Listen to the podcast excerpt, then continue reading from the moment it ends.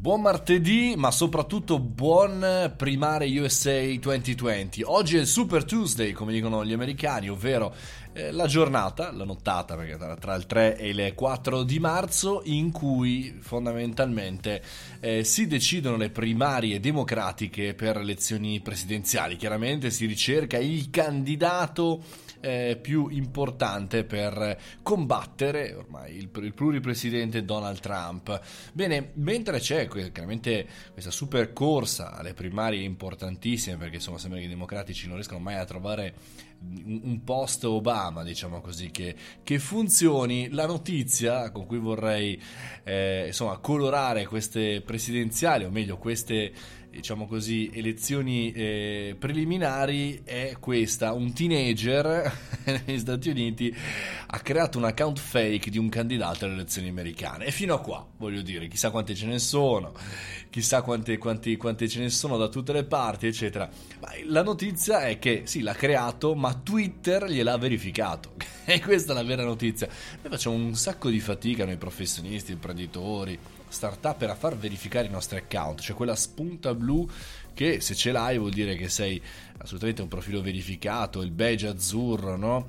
Eh, un, eh, un qualche cosa di importante per alcuni determina anche il successo perché aumenta la visibilità di brutto di questo eh, account, non soltanto quella che ti dà l'algoritmo, ma quello che è percepito da parte degli eh, utenti. Ebbene, uno studente americano di 17 anni ha realizzato, secondo me, questa che è un'impresa fuori dal comune per molti utenti di Twitter, ovvero avere il profilo eh, verticale. Eh, ma fondamentalmente la domanda è questa: è, ok, magari c'è stato un errore tecnico, ma come mai Twitter non controlla eh, diciamo, l'assegnazione di un account pochi giorni chiaramente dalle, dalle, primarie per fondamentalmente un falso candidato repubblicano o democratico che sia il congresso.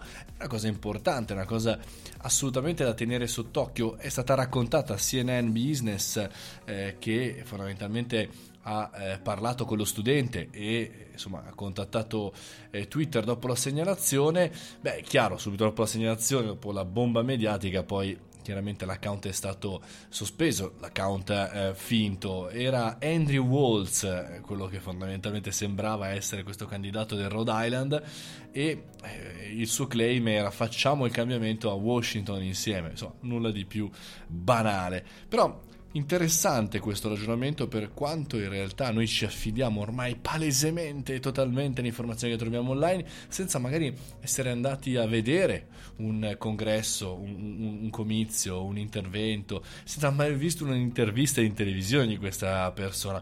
Perché poi chiaramente una volta che il profilo è stato verificato anche utenti retweetavano e utilizzavano questo account come se fosse un vero e proprio account eh, reale. Questo ci deve far pensare. Io ci aggiungo anche il carico da 90 dicendo che le, le, piattaforme devono essere responsabilizzate per chiaramente andare a verificare se le informazioni sono corrette o meno e non farsi sbugiarda, sbugiardare da un 17enne qualunque che tra l'altro chiude fondamentalmente la sua relazione dicendo io non avevo cattiva intenzione, volevo solamente semplicemente testare che eh, Twitter per vedere cosa poteva accadere. In qualche maniera io ci credo, non so perché a ah, questo 17enne senza eh, se e senza ma, cioè se le piattaforme non sanno distinguere una persona reale da una persona non reale, soprattutto quando ci sono le lezioni, soprattutto quando dobbiamo verificare una pagina, beh, allora a questo punto bisogna cominciare a preoccuparsi eh, ben più e ben vengano questi test, questi tentativi da parte degli utenti che probabilmente anche non hanno assolutamente nulla da fare.